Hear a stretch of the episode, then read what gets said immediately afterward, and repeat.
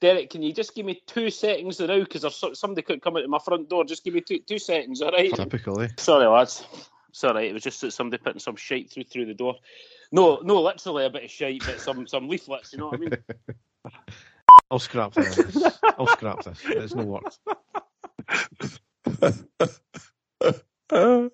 You'd have got it done in 45 minutes if you hadn't invited me, guys. I might even get this out tonight and the podcast. Hey! And the stadium erupts in red, white, and blue. You've never seen anything like it. Let's go.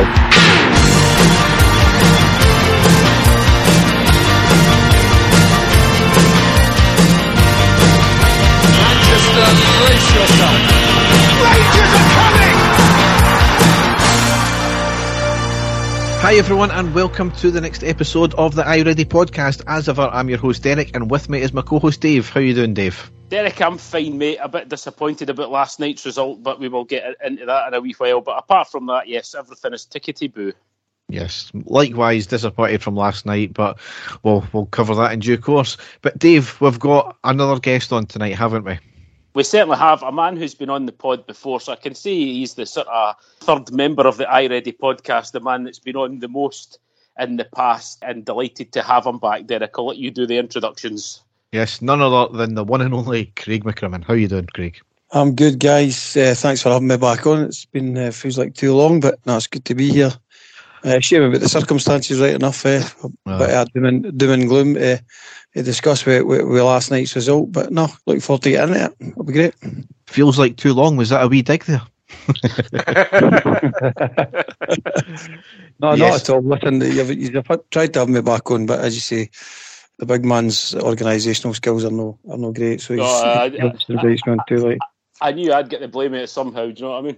It's not so much his organisational skills as his holiday skills are perfect. You know, he's booking them, but it's, that's that's what happens all the time. That's it. Yep, definitely. I'm saying nothing, Derek, because as you know, my wife and my family have actually ditched me for a week to go on holiday again, and I've been left at home. So this is completely new new to me. So I'm, I'm, I'm feeling a wee bit abandoned. And then that result last night just nearly sort of tip, tipped me over the edge. You know what I mean? But I've had a few few beers today. I'm relaxed. I'm now off my work, so ready to get into it. I would fucking abandon you too. you, you've got no chance of that, like. yes, so we've got a couple of games to cover the, the game against Livingston and the unfortunate, rather disappointing and dismal loss last night against Union SG. So we may as well get straight into it and go down the tunnel and onto the park.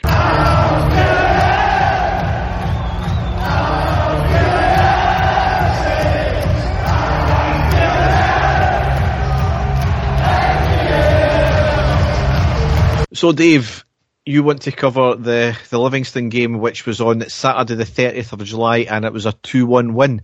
And it was in Livingston, wasn't it?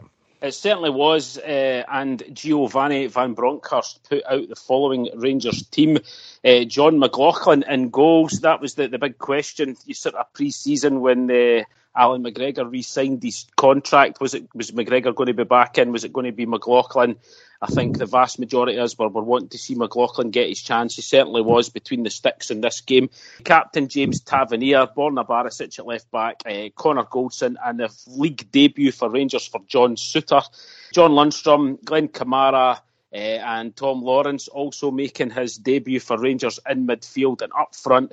Ryan Kent, Scott Wright, and also Antonio Čolak making his league debut for Rangers. On the bench, McGregor, Jack, Davis, Sands, Fashion Sakala, King, Devine, and Tillman.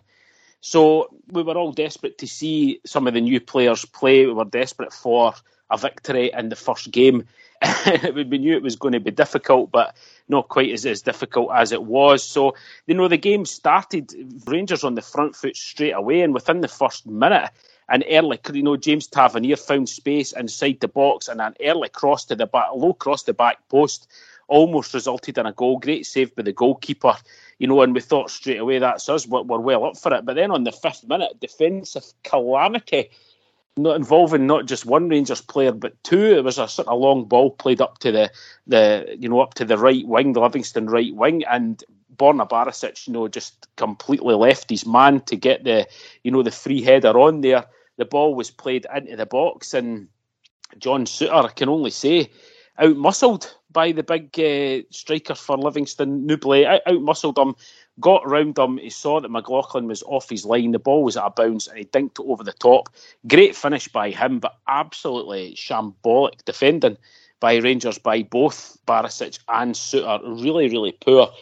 Uh, we thought to ourselves, it's only five minutes into the game. Surely we will get back in, into the match. And then the first half, as you said, Derek, you put a, a wee tweet out there. It was, you know, get the ball to the wing, put the cross in. Cross is either cleared or, or, or over hit, and then we just kept repeating that. And then, you know, basically that that was it to half time. You know, and then when we looked at the stats, 22 crosses into the box and absolutely no shots on target. You know, not good, not good enough at all. We were looking for to see what what Čolak was able to do. I'm, I'm not going to blame him for that because the crossing that was into the box was was really poor by by everyone, by Kent, by Wright, by Tav, by Barisic. We were just w- well off it. In the second half, though, sub straight away Scott Wright came off and Tillman came on to make his debut. So there was more urgency in the second half. And in the 54th minute, we thought we had equalised. Ryan Kent put in possibly his first like half decent cross in, into the box. Čolak was there with a glancing header past the goalkeeper. We all thought it was a goal. The linesman's given offside. If it was offside, it was offside by a, a, a centimetre, if that. really unlucky there. Good goal wasn't to be. And then about a minute after that, you know, more goalmouth action, high ball in, into the box. It was heading straight for the top corner, top left hand corner, the goalkeeper's uh, goal. He gets a hand to it, hits the post, hits the bar, falls perfectly for Tillman. He drills it. But unfortunately, straight at the goalkeeper. You know, if it had been an inch either side or above, it was definitely a goal. What wasn't to be. And then the 63rd minute, a long range shot by John Lundstram just past the post but inches. I thought I actually thought it was in, it wasn't. But then inspired substitution, and that man Scott Arfield does what Scott Arfield does. 67th minute, it was a sub. Arfield and Sands came on for Souttar and Kamara. John Souttar really had the debut to forget, unfortunately for him. He really looked out of position. He didn't look settled at all. He was getting out muscled it every time by the you know the, the, the, Livingston striker who had turned him inside out after a few minutes before that, almost scored a second. So he came off, disappointing for him. And it was uh, Arfield and Sands that came on, and then you know only five minutes later, seventy second minute, we get the equaliser. It was Ryan Kent on the left. He cuts back and actually puts in a, a in swinging cross in, into the box way, and there was Arfield, you know, trademark at Arfield stuff, making the late run, glancing header past the goalkeeper. A fantastic goal, I have to say. Absolutely brilliant. That gets us back in. We're going for the winner. And then we get a free kick at the edge of the box. I think it was Čolak that was brought down in the edge of the box. Who steps up? The captain, James Tavernier, and he hits the, you know, curls the ball right round into the top right corner. Fantastic goal for Rangers to put us 2 1 up. Then after that, we were at complete control. The only other thing I've got written down here was uh, Lawrence came off in the 83rd minute and uh, Ryan Jack came on, but we saw the game out after that, uh, Derek. So absolutely delighted with a victory to start off. We made it hard work for ourselves, but we got there in the end. Take a breath, Dave. Aye, I know. Craig, what do you remember of the game? I think for me, the probably the old cliche about a game of two halves. I think there's this concern with us now that you know if we get a setback, you know, in terms of we lose a goal or or whatever early, it does seem to kind of you know rattle the team, you know, and that's been a you know a kind of thing that's went back for you know quite a while actually. Um, the, the the way that they react to sort of adversity, I think of Gio showed again that he's got that flexibility to to change things and switch it up. And I think the substitutions, you know, worked quite well for us. I think the key thing really for me was that you know Tillman was actually coming there in the centre of the pitch and actually looking for the ball. You know, try to get on it, try to get turned. You know, bring other people into the game. I think before before that, I think we were just you know it's that kind of predictable what you, what you described side to side. You know this out wide, somebody tries a cross another person. You know, and it, it's, it's it's a bit kind of um, similar, I think. I think whereas you see with Arfield um, when he comes on there, you know that movement to actually you know try and time a run um, so that these balls aren't quite seamless. I think Čolak was unlucky with his effort. Um, I think it's going to be improved that you know I think he probably was onside. Uh, that might be what he needed to get to get himself started. You know, a, a goal in uh, uh, competitiveness. But again, with him, with him, if we're going to be playing that kind of um, style of football, I think the service there has got to be better. I think he showed with, with that with that chance there that you know if you give him the service for the wide areas, I, I think he will he will get goals. Um, but certainly um, we we need to find a way. I think to, to, to start the games better. Um, and, and, and why does it take two or three substitutions to kind of you know find that groove? That, that, I think that would be the only worry. Uh, second half performance was, was was very good. You know, if we play like that, we're going to win most games. I would have thought. Yeah, I mean, it was a carbon copy of most of the opening games last season as well, where we play great for five minutes, lose a goal, and then we are in complete control for the rest of the half. Uh, I mean, I've got the stats here for, for the first half 83% possession, 24 crosses, seven shots, five off target, zero on target. I mean, that's disgraceful for the yeah, first half. Yeah. It really is. As I said before, it was like no urgency, no inventiveness, no flair and it was maybe the cliched thing that maybe still too many of them are on holiday mode, which they shouldn't be because they've been back from pre-season for a number of weeks. So, really, really disappointing the way we played there. I mean, I think every one of us said when Arfield came on, or maybe this is just me, oh, what's what's he going to do? But he always seems to do it. He always yep. seems to grab the goal as well. So uh, that's the last time I'll ever say that about Arfield when it when he comes off off the bench like that as well he's done it too too many times now, uh, Derek. He's he's absolutely fantastic at making a late late run. Uh, and completely losing his man. I think that's his, his, his, sort of trademark. He's you know there's there's nobody better in the game at the moment in Scotland that can do you know that what he does. So you know any time he comes off the bench, we, we, we always know that we've got a chance. What was your feeling, Derek, on? And I know it's very early to uh, you, you, know to ask, but what was your your feelings about John Souttar? Obviously, had a, a game to forget, and it didn't make the, the, the, the European squad either. Do you think it's just a matter of you know waiting to settles, or you got any concerns this early on? I mean, obviously you've got concerns, but apparently there was a bereavement in his family, I believe, as yeah. well, which that might have been playing on his mind. Which, if you're a footballer, you want to play football, and you're going to say that you're fine, even though you might not be. So, you know, as Goldson said, funnily enough, in the press conference after, too many Rangers fans get on players' backs so early, and it creates maybe a negative tension around around the players when they when they go in the park and if they make a mistake and they're a confidence player it gets in their head so they just they, they try harder but then it, everything just keeps coming off worse because they're trying too hard Rangers fans, yeah, he had an absolute stinker, but some Rangers fans maybe need to calm it down. If it continues on, yeah, absolutely, then there's a major issue there, and yeah, he should be dropped. Go away for some, you know, remedial training as a footballer almost, and then we'll we'll reassess the situation there. But we've got to give these players time. You know, look at you know Lundstram, and I've always been a champion for Lundstram.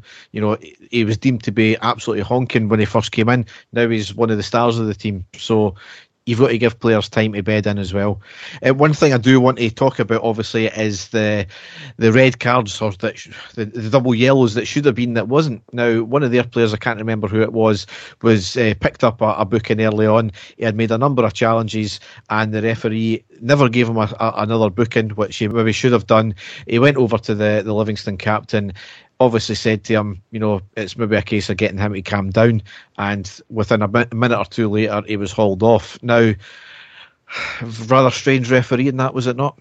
I think David Martindale even uh, admitted that himself. Derek, he knew that he had to take him off before he gets sent off. So you see, you see that in boys' football, Derek. You see all, all the time the referee having a word in the coach's ear to say, "Look, he's he's going to get himself sent off, so you better sub him." Never really seen it in professional football before, but it is Scottish football, isn't it?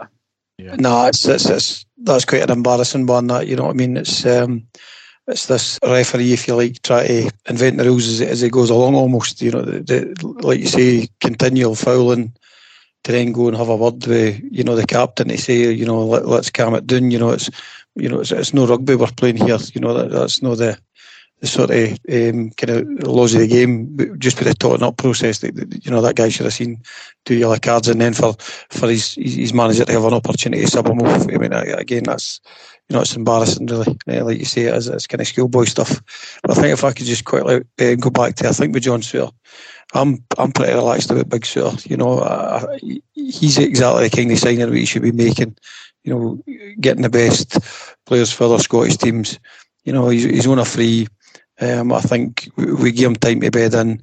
I don't see him starting regularly unless we play three at the back. I think Goldson's going to play every week. We know that. Um, he doesn't miss games, and you have to think it's going to be Davies that's going to partner him um, because obviously we've, we've, we've made that investment in him. So I think Souttar will get the time that, that he needs, and I think he'll, he'll he'll come good for us. Possibly could have been a key player for us last night, playing in a back three, a position that he's he's more comfortable playing for his, his old club and for his country as well. But hindsight's a fine thing, isn't it? Yeah, I think we'll come on to it. I think with the, with the, with the back three, I think this tendency to to drop uh, Big Lundstram in there, I think we will see us moving away from that. Um, you're, you're basically taking your best midfielder, let's be honest, out, out of the, the middle of the park. Um, and obviously having these options, you know, um, all right, they played particularly well last night, but you've got like say Sands and that that can play there. You have got Souttar, um, um, you've got Davies and that coming in now. So yeah, there, there is there is options there to, to, to partner Goldson and, and go to a back three with, with, with proper defenders. I think you've seen with, with Souttar, you know, at Hearts and, and even latterly with Scotland, you know, he, he's pretty comfortable there. Yeah, I suppose it's just one thing. We'll just need to wait and see what happens the last talking point of the game I want to go over now, Dave. You obviously mentioned about the offside goal that really should have been. Now it was certainly in line for me. Uh, Andy Walker clearly doesn't know the rules because he says it was inconclusive. well, if it's inconclusive, you've got to give the advantage to the, the attacking player. That's one thing that VAR will sort out is the offside things. There was another incident as well where the Livingston players had the ball in the back of the net, but the referee had blown for a foul after a corner, and uh, Goldson, I think it was, was getting, or Tavernier or Goldson, one of the two, was getting held in the box, and the referee blew for the foul.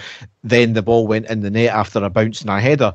Now, in this supposed new age of BBC and their their uh, willingness to apologise to us, it clearly never went over to, to Sportscene anyway. Because in the highlights yesterday, they shown in the highlight reel the offside goal, and they shown the, the the supposed goal for Livingston. But in the panel in the end, they never mentioned once about the chopped off goal that should have stood for the offside. But quite clearly, they highlighted the goal that was clearly a foul in the first place for Livingston, and they says they think the referee got that one wrong. We discussed it in the last pod about the BBC. I'm happy the fact that you know we will be getting more coverage on the BBC and you know in, interviews with the, the, the manager and players. I am not expecting it to change dramatically like that. We all know the sort of audience that they are playing to that way, but but like like yourself, I was quite surprised that that you know was wasn't even spoken about.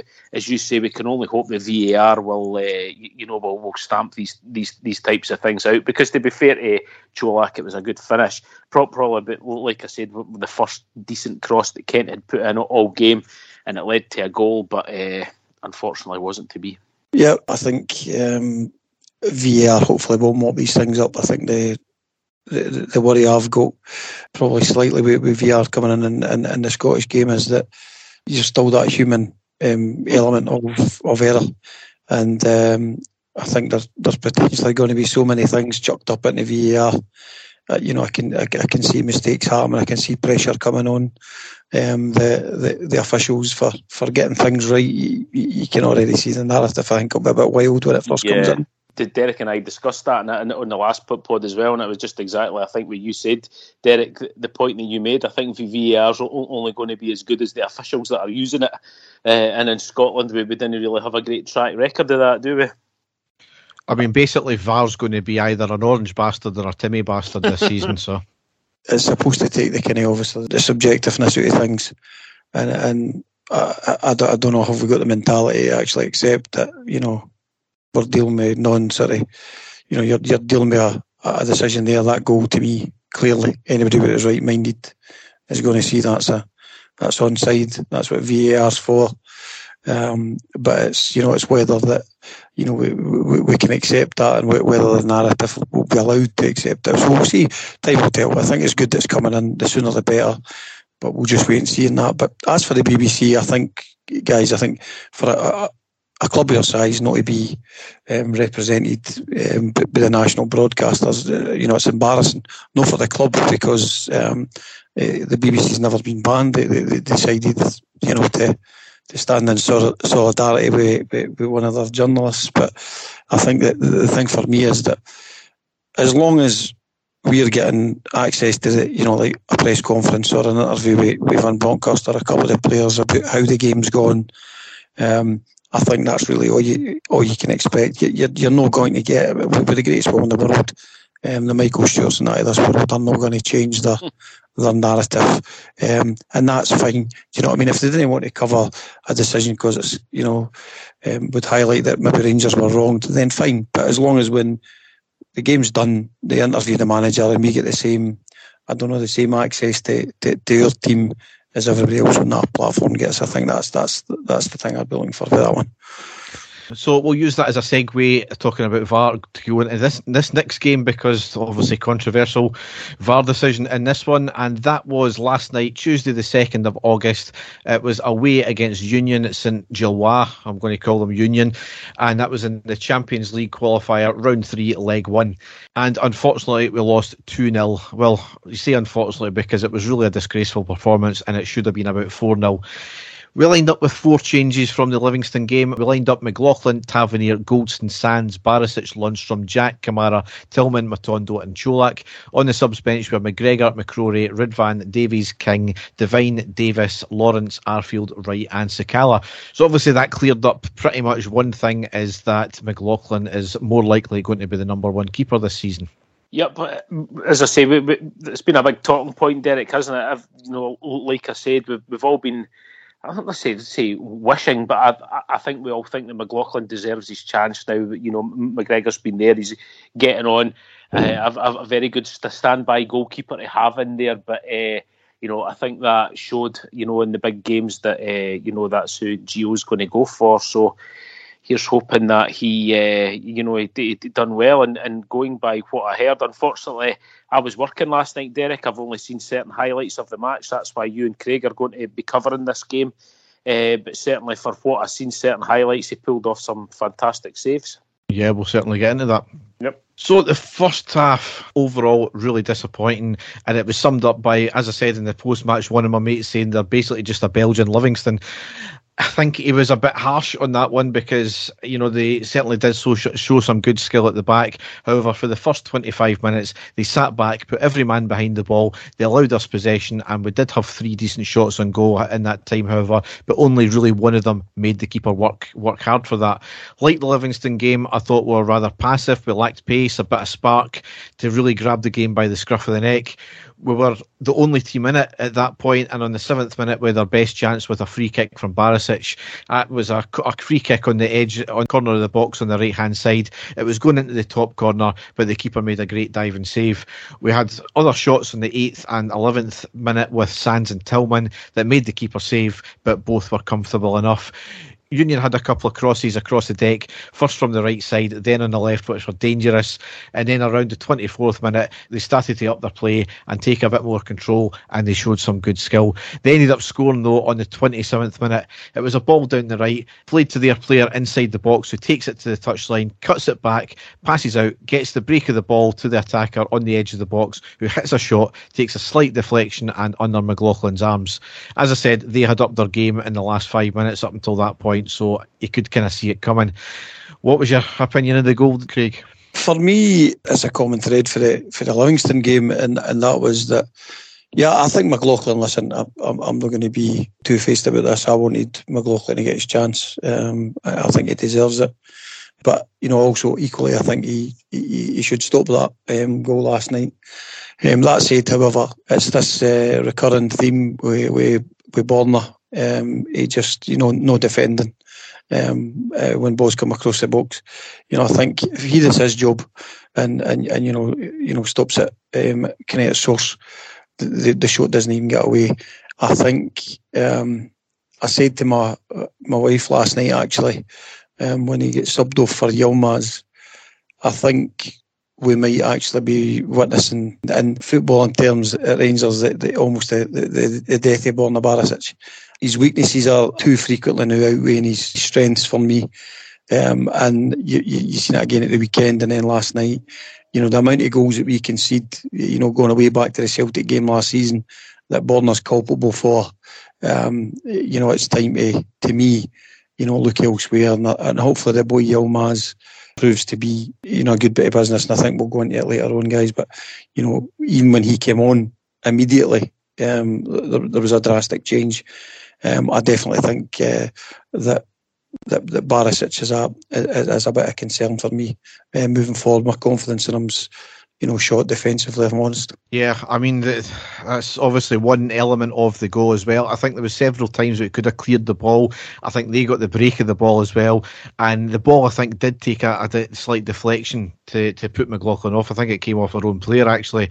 So you can maybe forgive McLaughlin for that one. I, I know there was a few, wee bit of criticism that he could have got it, but for me, it was just, you know, one of these things. But piss poor, really, all round, I, I think. Just very quickly on that, I think that there is a there is a danger um, with McLaughlin. I think that because Griggs is still there, you just get this feeling that every time we, we concede a goal, there's going to be this dissection of, you know, would McGregor have saved that? Now we need to, as a support, I think quickly move away from that. I think the right decision is to go with a, a goalkeeper who's you know, distribution and that is, is, is, is better. I think that will longer term benefit us how we want to play. But we can't, you know, already you see it right across social media and, and, and you hear it immediately that, oh, McGregor saves that. Well, we don't know because, like you say, it takes a it takes a wee bit of deflection there, and we need to start focusing on what the guy does well, um, which will come on to later on, where he does make a couple of really really important stops that kept us in the tie. Um, I think we we having McGregor there I just feel that, that, that that's a big cloud, um, you know, hanging in McLaughlin. I think that's getting undue pressure.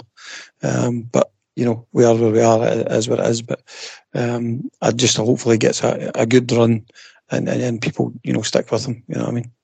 I think you're absolutely spot on with that there. Dave, what's your opinion? Yeah, um, Derek, we, we, I think we, we spoke about it right sort of second half of last season, didn't we? Nearly every, every pod we're talking about Alan McGregor. He's been absolutely sensational for us, but you know, you can just tell that there, there's certain things that he's, you know, seems to be slower than he was before. He, he's never been one for coming out for cross balls, whereas McLaughlin is the complete opposite. I always feel quite safe if there's a high ball into the box.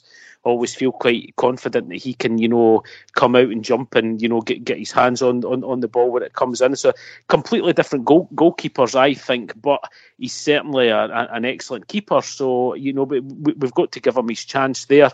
And going back, you know, I, I, I saw the goal going in and I agree when you see it in the replay, there, there was a deflection deflection there. So I'm not going to blame him fully for, for that one. It, did look at this, you know, when you first see it at first that he could have got that, but there, was definitely a deflection off there, you know, that, that, that put the ball in. So definitely the right decision, I think, to have him as a, number one over McGregor anyway. Yeah. So really, in the first half, it was a poor performance. Tillman was quite looking lively, but it was really the rest of the team needed to wake up a lot, lot more, much like the Livingston game. Second half, though, it was abysmal in the second half. We needed blood and thunder. We got absolutely nothing from them. Union again sat back for the first 20 minutes, allowed us to have the ball, but we were so lethargic and unwilling to do anything. And it was Unions that were the one that had the chances with a header just over the bar on the 57th minute. Then a shot two minutes later, forcing McLaughlin into a good save. 67th minute, we made a couple of substitutions. Barisic and Jakov, Ridvan and Davies on. It was a straight replacement for Barisic, obviously with Ridvan, and Lundstram then moved into midfield, and Davies to, filled in Lundstram's spot in defence. The only decent bit of play from us came in the 69th minute. Uh, it was down the right hand side. Tavernier cuts it back to Kamara, who feeds a great ball on the right hand side of the box to Čolak, who hits a dangerous cross ball, but absolutely no takers, and it was knocked out for the corner. That was the one and only thing we'd done in the second half. It was a disgrace considering we were chasing a goal. I, th- I think the thing, the thing for me was that the midfield wise, you know, it, it wasn't working um, for whatever reason. Um, and I'm a big fan of his, but I think Ryan Jack had a pretty terrible night at the office. You know, he wasn't he did his usual snap into tackles. His his passing was off, which left to me. You know, I felt Kamara was was was quite sort of isolated, almost kind of try to play that kind of central midfield role on his own. I think Tillman, like, like you say, was was probably our, our, brightest threat, but you know he was he was out in the left, you know, isolated for things. I think that the wider problem for me that, that I found frustrating, where we usually have our, our joy and our kind of success is, is wide with, with the wing backs. I think Barisic just didn't offer anything at all, really, um, for me going forward the. And Tavernier was kind of um, stuck between a kind of stick or twist situation because the the young boy Matondo um, just tactically didn't look like he could deliver, you know, what he was being asked. Um, very early for him. I think the signs are very promising, but you know, I think he was having an off night. You, you know, he wasn't trying back. He wasn't following runners. So really, our biggest threat, let's be brutally honest, that we've got in the pitch last night, and and and Tavernier was kind of was kind of neutralised. So we struggled. Um, I think Čolak was. Uh, listen, he, he was completely isolated the whole game. That said, you know, he, he needs to be doing more. He needs to be coming looking for the ball. He needs to be running the channels. Um, you know, working a bit harder. I think the the, the thing that was a, a real concern was that the guys that we, you, can rely on. So if you look at that team, you know, McLaughlin was there last season. You're looking at Tavernier, you're looking at Goldson, you're looking at Jack, Kamara, Barisic, you know, to a degree. Um, I see if I'm missing anybody, but these these guys, I think you mentioned that these post match interview, they, they they, they were a big part of the squad that, that you know that took us on that European run, and they didn't listen. They didn't turn up last last night. We can talk about tactics and you know formations and that blue in the face. The simple fact is, our big hearts didn't perform, um, and I think what that then probably got us in a state of paralysis. You go, well, how do we change this? You know, you know, we're looking to bring you know I don't think the intention would ever have been to chuck Yilmaz in for a debut, you know, away in Europe when you're 2 0 down. But necessity, you know, dictated that, that that would be the case. So I think for me now, that's a bit of a watershed moment. You know, Davies, he's in now, keep him in, you know. Um, Yilmaz is in. Let's you know, let's keep him in, you know, and, and and let's actually, you know, go with the the weapons that we've signed to, you know, to try and um, improve us and, and step us on rather than I think that reliance on the you know the sort of the older heads in the team um, that we've asked to go over the course. Let's get Lundstram in the midfield. Let's get the right partner for for goals and um, the sooner we get Morelos, I think Morelos back in the team. I, I think all the ingredients are there, but I think last night was just a, a, a real off night. I mean, I'm going to stick my neck out and say I, I firmly believe we'll, we'll, overturn them in the, the next leg. I hope you're right, Craig. I hope you're right. No, I'm not, listen, I'm, I'm, I'm confident at it. If you, you look at last night, I think you, you seen it the weekend, everybody saying, oh, you know, Ken, oh, he didn't do anything, you know, he was, he was poor. But he assisted a goal, you know. Um, you, you missed him last night um, as well. I think um, he would have came looking for the ball, with demand it, you know, running at people. Um, and I think what last night highlighted for me was that we still need Morelos there. He's still the main man. Uh, Čolak, I think, will be fine. Don't get me wrong. I think he will be all right at the course of the season. But, you know, I don't think for, for that style of performance or, or, or that style of play away from home in Europe, he's necessarily going to be that man. Billy Bang goes in against your Motherwell and that, of course, I think he will. Um, so I think a wee combination of, you know, some of the new guys just not quite being up to speed and the, the, the, existing players having an off night. It was almost a bit of a perfect storm.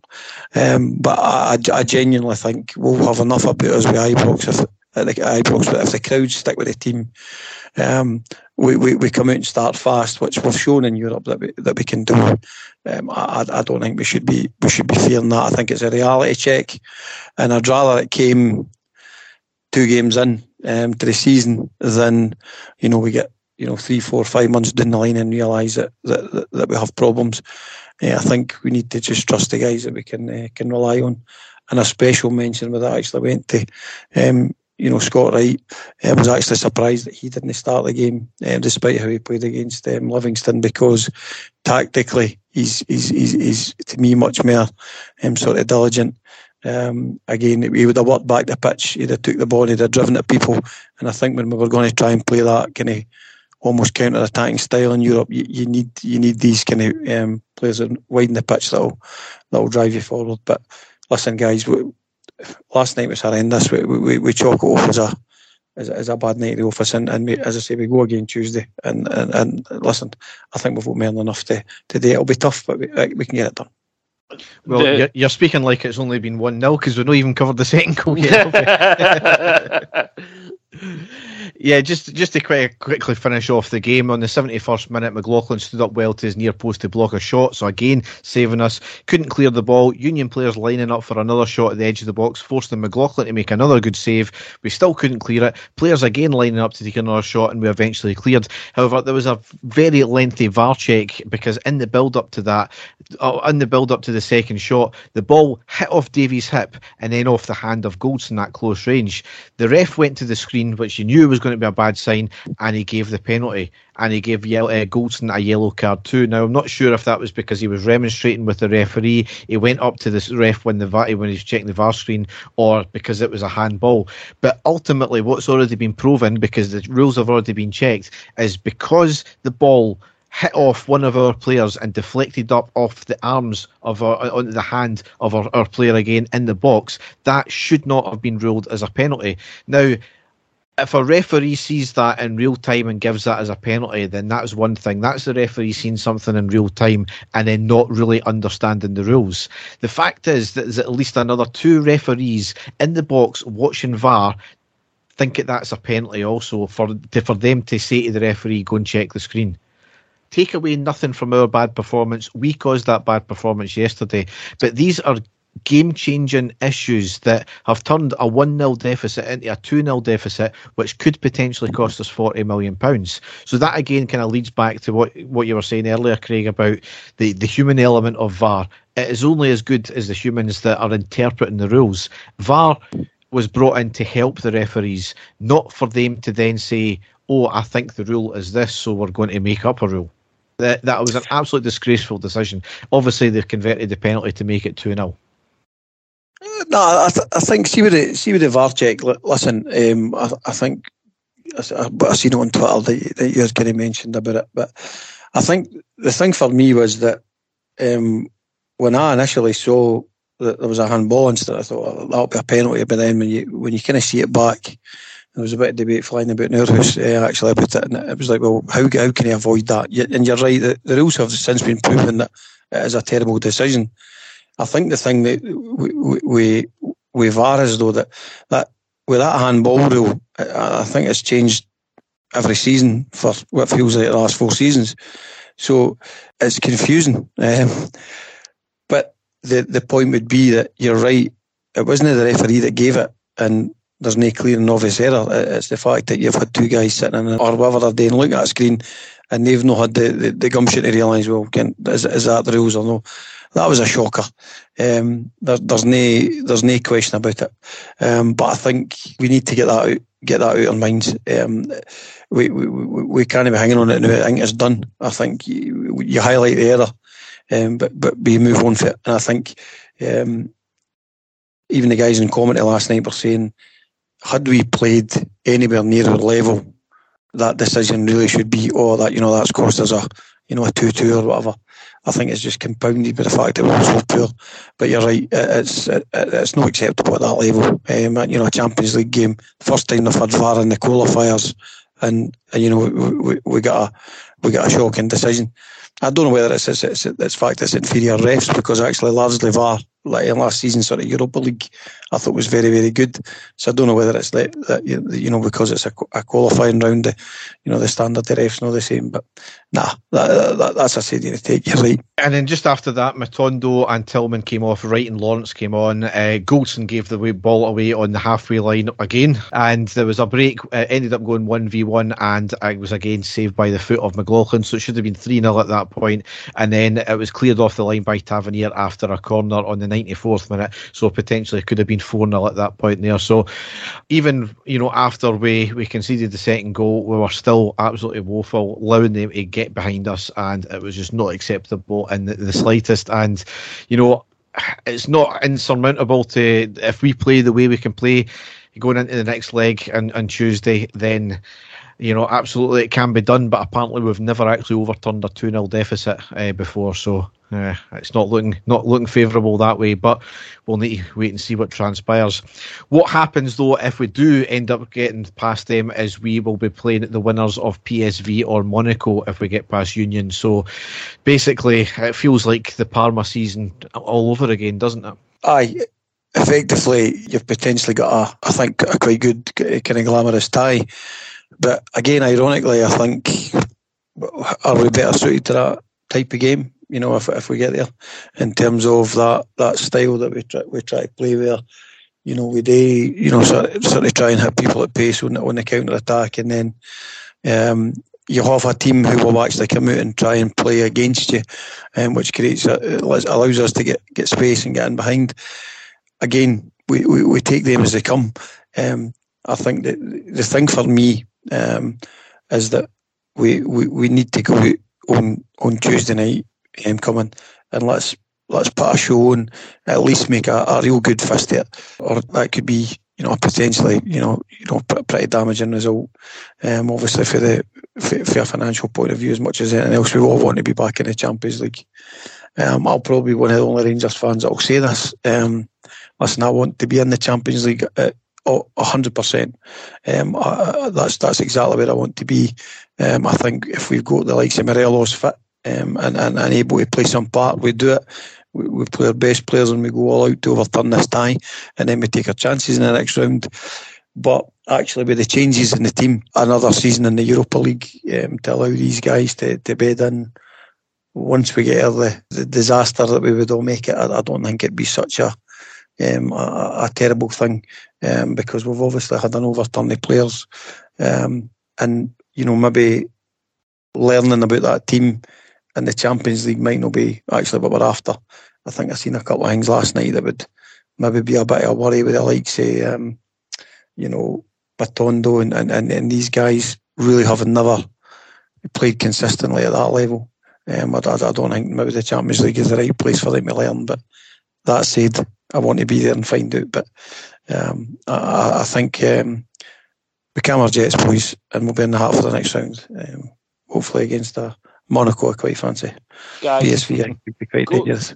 Going back just just briefly, I was quite puzzled at the start of the game. Obviously, Craig, you you, you mentioned it very briefly with Davies being in there, who's probably going to be our first choice centre half to play alongside Goldson do you guys know the reason why he wasn't in the starting uh, eleven? Because I was quite t- t- taken aback to see that he wasn't in the team straight away. I know we're playing a back three, but to put in two midfielders alongside Goldson to, to make up the back three when we've got centre half sitting on the bench, I was quite surprised about that one. Was was there anything said for the reason why? Was he was he still not fully fit, or what, what, what was uh, the reason?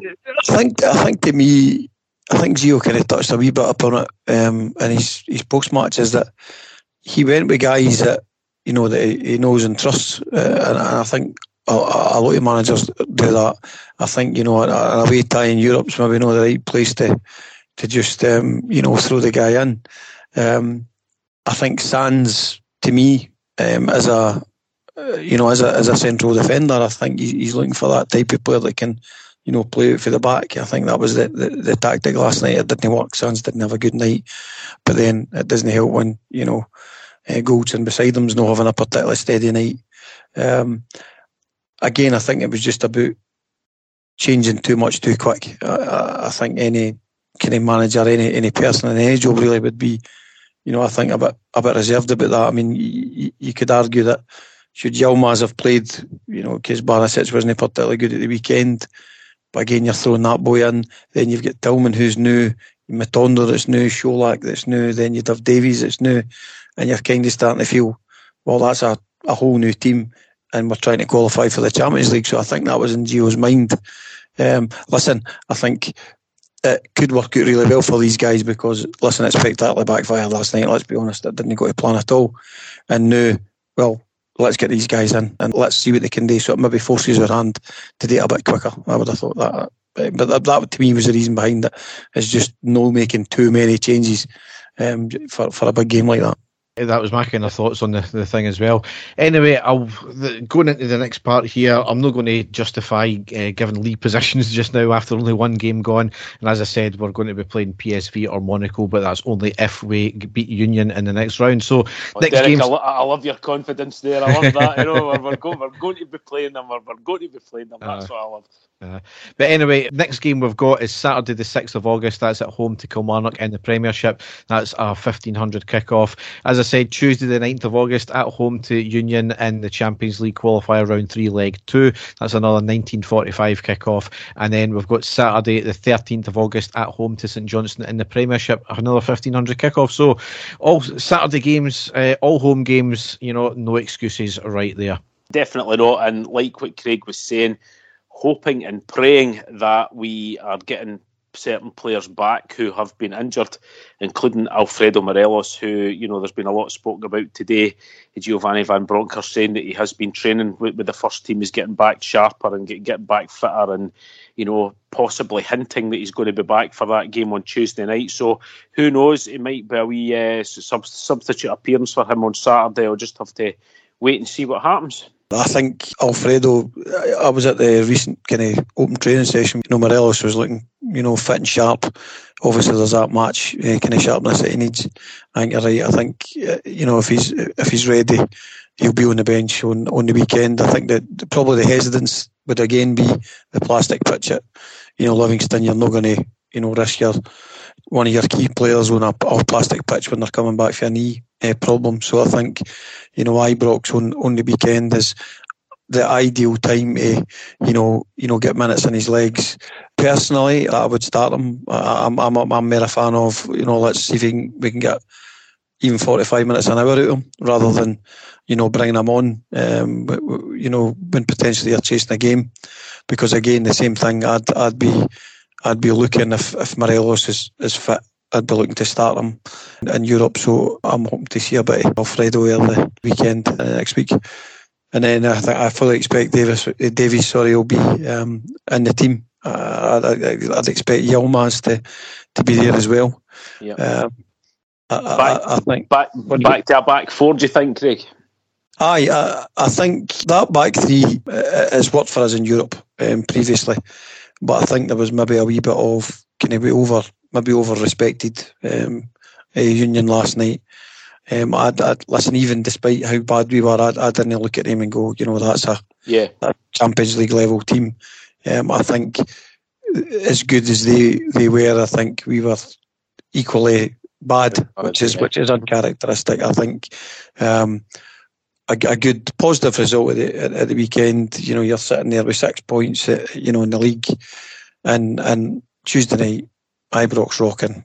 I said, you know. I, said, I certainly think if Morelos was to come back on Saturday and score or score a couple and have a good game, I think you know it would be certainly give the fans a wee bit more belief for Tuesday as well, and, and, and possibly you know you know having a, a lot more belief. So we'll just have to, to, to wait and see. We, we, we, don't know exactly what, what the full score is, but, but going by what Van Bronckhorst is saying, he's certainly close to a return and you know, I, for one, I'm uh, desperate to see him back playing up front for us. What do you think, Derek? Aye, I mean, you can't rush these things, and he's been out for a long time. There'll be a lack of match sharpness there. We need to get him back in. You know, my, my thoughts as well, though, is, is I think sometimes we over rely on Morelos, and I think as we've kind of intimated, is Čolak, if he gets the service, then he'll, I think he'll be fine as we've seen with his, his goal against Livingston there.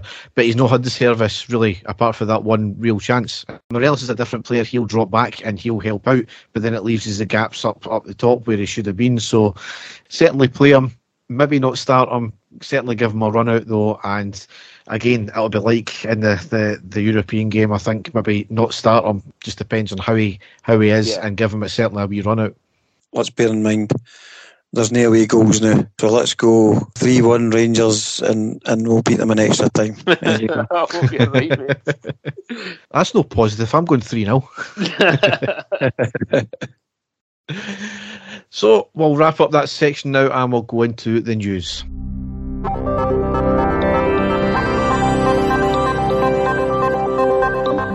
So there's a few bits and pieces to cover in the news. First one here is Glenn Middleton has signed for Dundee United on a three-year deal, an undisclosed fee. I mean, I'm glad we're getting something from him. Shame it didn't work out for him. Wish him all the best, but um, just not when he plays against us. That's true. Yeah, I think when he signed Derek, there was a lot of promise there. He certainly had his fair chance. He played the European matches. You know, it wasn't just a fact he a few substitute appearances. He had a lot of game time for us, but did, didn't he work out, Derek? He's been out on loan. He's done fairly well playing in the Premier League for, for other clubs, and just unfortunately, it's Dun- Dundee United that he's signed for because I absolutely can't stand him. So I'll not be able to say sort of good, good luck to him in that. But as you said, I'm just glad that we've managed to get something back for him. So uh, aye, that's uh, unfortunately for him, it's no worked out. No, I agree. Good luck to the boy. Um, didn't work out, but listen, he's uh, he's pulled on the blue jersey at some stage in his career. So good luck to him in that. But I'm, I'm on with you, um, Dave. Dundee United kind of sticks a wee bit. Uh, Aye. It'll be difficult to like his uh, tweets and, and, yes, and Instagram posts now. Exactly, mate, yep. Best of luck to him, you know. Another player that looks uh, is obviously going is Nikola Katic. His time at Rangers is over, as he's been told he isn't in the manager's plan. So we're apparently going to try and find him a new club as well. So again, shame it never worked out. There was promise there, but I think his his career was stop started even before he got the injury. Just again, one of these ones that never worked out bit of a fan's favourite. Derek is, uh, you know, a, a, lot of support for him in the, the, the, social media ranks. I don't know whether it's just because he scored that header against Celtic at Parkhead. I don't know because you know if you score a goal against Celtic that, that wins, wins you a game, you're a, automatically a hero. As you say, stop start. Were certain games he looked outstanding. Certain games that just did, did, didn't look great at all. But another one, unfortunately for him, it's just it's no worked out for him. So uh, a guy that I will wish all, all, all the best. Less he signs for Dundee United, that is. no, I think again, um, listen, Nico was was a good signing, I think, at the time. But when you look at the direction we've gone in now, and you know we've gone up to me, gone up a level when you you know when you're signing central defenders for Liverpool, um, you, when, and when, when you've got the likes of Souttar there um, Sands who can play in that position. And let's not forget about young Leon King, who I think is more than able to, to step in. And of course, uh, of course, Helander as well that we keep forgetting about as well. Well, well, I think the thing with Helander, listen, I, I love the big man. I, th- I think he is actually the best defender at yep. the club.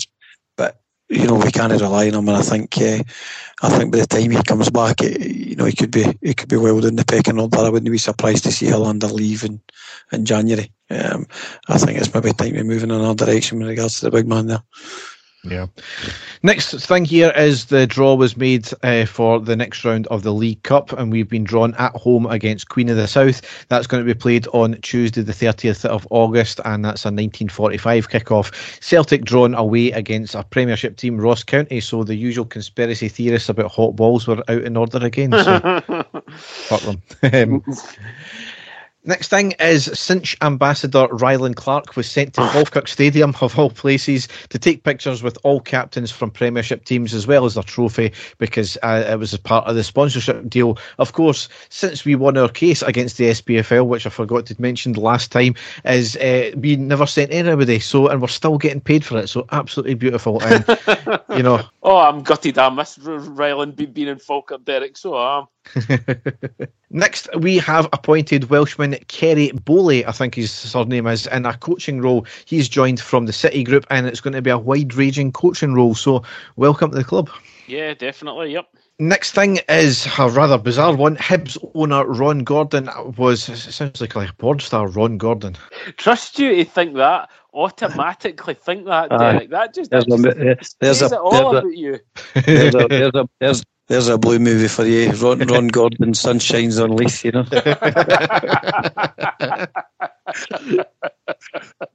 uh, Anyway, he was talking the league up and surprisingly praised Rangers, stating the fact that Rangers made it to the Europa League final is amazing. When you think about it, it pro- probably no other club has contributed to advancing the Scottish football more on a European level or general uh, or in general than Rangers in the last three years. So fantastic getting praise from a, another Premiership club. Who would have thought um, it? I'm sure that has gone down well. The horns and Leaf there, Derek. The fact that he's uh, been praising anything to do with Rangers, I'm sure they'll be they'll be baying for his blood soon as soon as the results didn't go, go their way. Brand, brandishing him everything for a blue blue nose to Mason and want, wanting him out. So I'm really quite surprised about that. But uh, I'm pleased that they've had some recognition for people in other clubs in Scottish football. So well done.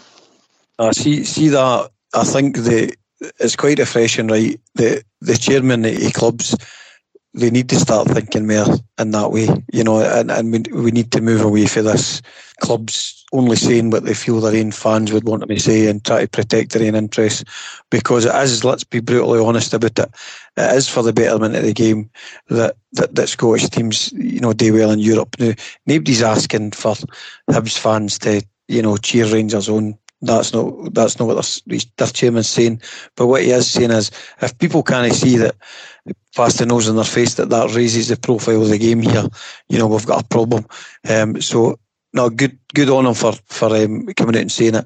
And I, I just wish, as I say, some more guys would would do it. You've seen it with Davy Martindale. He speaks positively about all the teams that he plays against if they play well, but he speaks positively against Rangers, and people kind of lose their heads about it we, we, need to stop that, guys. You know, as, as, a, as a country, we need to, we need to, um, the, the, people that run the clubs need to get around the table and actually, you know, let, let's start to collectively move things forward. I mean, that result for Motherwell the other day against Sligo, I mean, that's a nightmare. You know, that, that that's a nightmare. Disaster. Um, um, and, you know, the, the mentality of the support is that, oh, well, you know, we're not bothered about what anybody else does. No seeing that well, actually, if, if we do better in Europe, you might not have to do these qualifiers. You know, you might actually get a situation where you, you, you get Celtic in the Champions League, Rangers are at least guaranteed Europa, and Hearts are at least guaranteed the Conference League. The better the teams, they the better for the game. And, and the guys that run it, I've got a kind of me an obligation to speak positively about it because that is the, that that is a selling point for me. Well, you're taking the words right out of my mouth there because that's exactly what I was going to say. With Hearts being guaranteed Europe, a group stage European football this year, they've even got a shot of you know Europa League, obviously, but the, the Conference League they're guaranteed to be in it. So it's like that's a direct result of Rangers' exploits over the last three years. Nothing to do with Celtic, a direct exploit of Rangers and how well we've done. So they've got to start thinking about that as well. So who knows? Do, do, do you think that Mike Mulroney will share that uh, that, that sentiment about Rangers lads? I don't don't think so somehow. Not not publicly anyway. Uh, anyway, next thing here is on a kind of similar line is there was a civic reception in Glasgow City Chambers to mark our 150th anniversary. Number of players, famous fans, and I believe even David Holmes joined the Lord Provost. It's great seeing us being acknowledged and celebrated in that way, and I'm not too sure because it was done down south first. I don't know if it was a case of they were almost embarrassed to do it, but you know, no doubt Celtic will get that as well. And you know, fair play. That's fair enough if they reach 150 years, something to be celebrated within the community. So I'm glad that that's actually happened. But you know, great to see. Obviously, you know, the great and good of, of Rangers as well attend. Yep. Fantastic, Derek, and as you say, just a great recognition as well for us. So and uh, to, to be in the in, in the public light as well. So you know, fantastic. No, echo that, guys. Uh, you know, it's thoroughly well deserved. I mean, what what, what Rangers means to, um, to to the city of Glasgow, or, or certainly one half of it, and and and the, the wider the wider population in Scotland. It's it's only right um, that you know they're recognised in in their own city. So no. Um, regardless of the um, anybody's feelings towards um, Glasgow City Council, you know, fair play to them. It was the yep. right thing to do, and apparently it was done well. So that, that's all good. Yep. Next thing is we are holding a host of engage, fan engagement meetings over the next wee while in an aim to c- increase the communication between fans and clubs. So really long overdue. I know they've had a few of these things before. It needs to happen more regularly, but I hope it's actually constructive and not just the usual greeting meeting about the usual stuff like safe standing and expanding the capacity Ibrox, which you always seem to hear. It needs to be actually genuine issues that come up. Not saying that they're not, but they've been done to death. The club have made a stand on it. Needs to be proper engagement between fans and, and club. You see some random stupid questions that the AGM said to the directors, which they have no standing over whatsoever. I hope it doesn't turn out like that. Anyway, I think one of them is going to be a drop in session on Wednesday, the 10th of August, between 11am and 4pm. So if you can get along to that, then do so. Yeah, definitely. And if you're getting along, can can we all just please ask for better toilet facilities? You know, it's no 1974 anymore. Um, and when you're you know you're in the Copeland Road stand and you know you're you're you're taking a pee and it's uh, it's running oil. You're kind of Adidas Sambas. It's, it's it's it's not the best. Like so, please please please, if anybody for Rangers is listening, but facts guys, eh? I'm not sure they can help you with your aim, Craig. So the next thing here is we have appointed George Taylor as director of the company. So obviously he was one of the three bears that came in with Dave King. So always a welcome addition to the board. Yeah, and a very le- lengthy statement at that that the Rangers put, put away. yes, you know, even I could have done a wee bit worse than that. I'll keep it short on that one, guys. Business over my head. Moving on, business. Yep.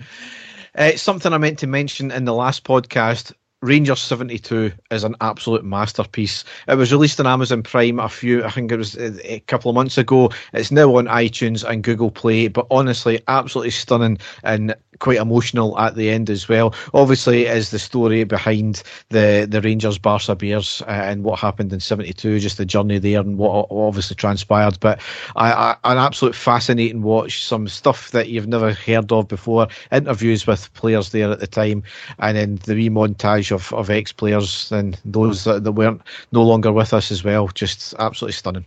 Uh, I, uh, I was fortunate enough. Uh, shameless plug here, but I didn't care.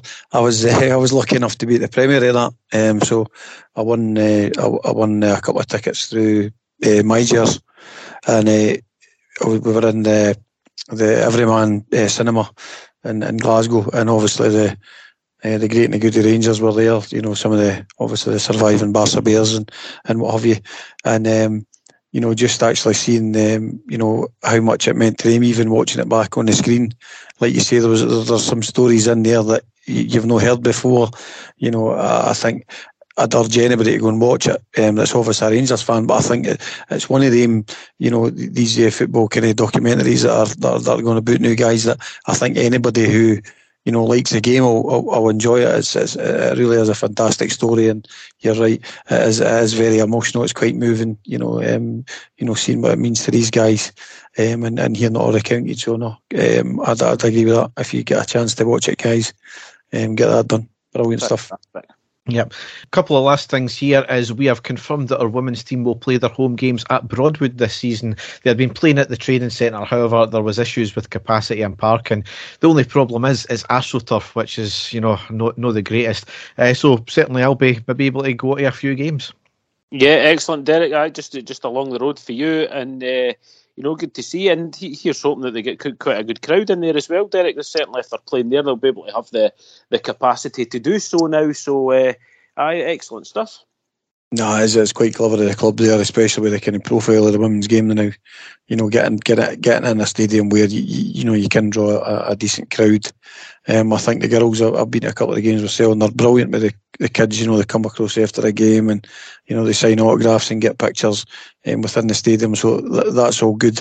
Again, my only concern, uh, similar to yourself, is that.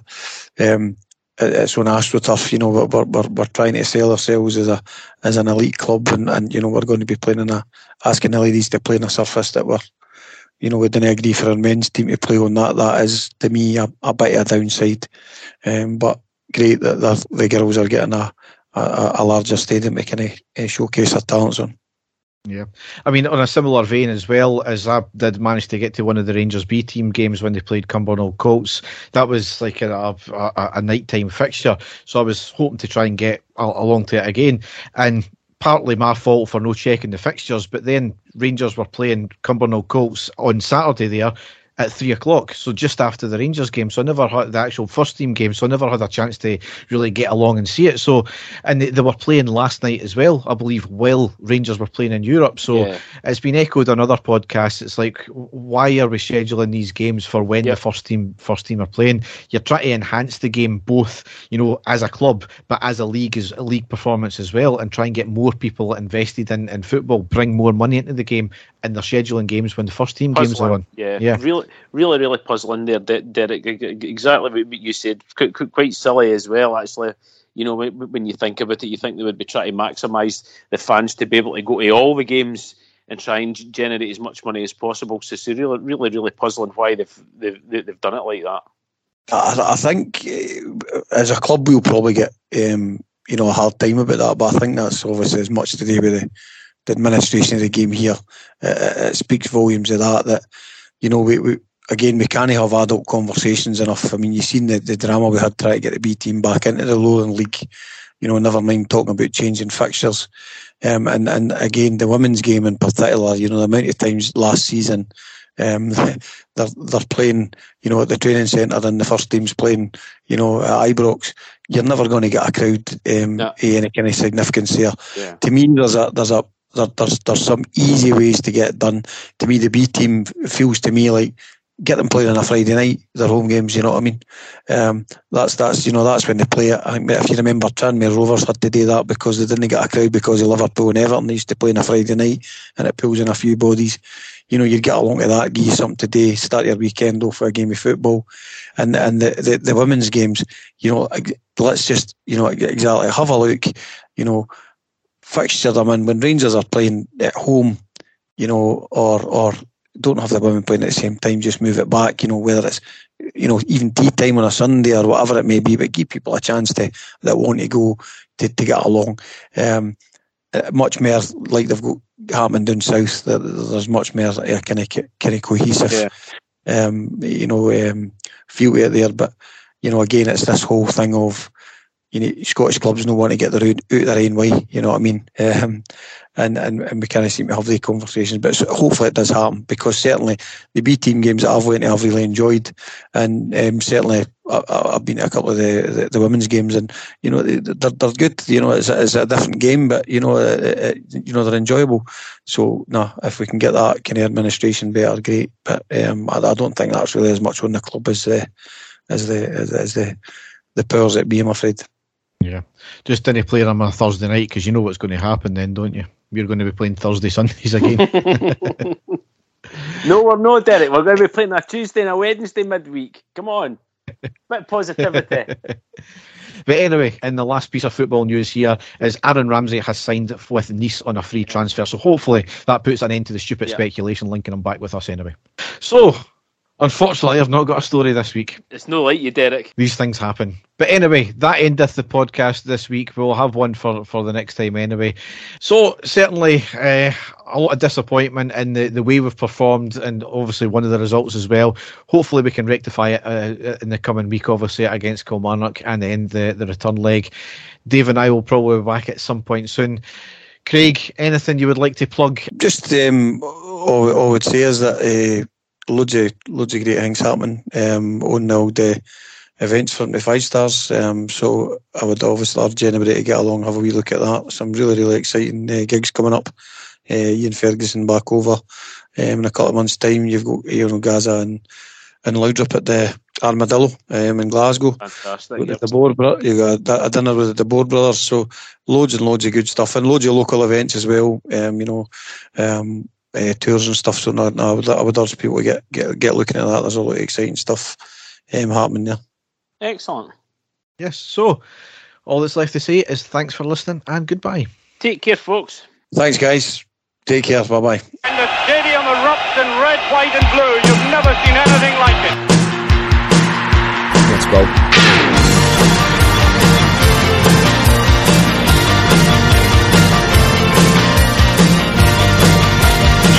Master, brace yourself. Rangers are coming!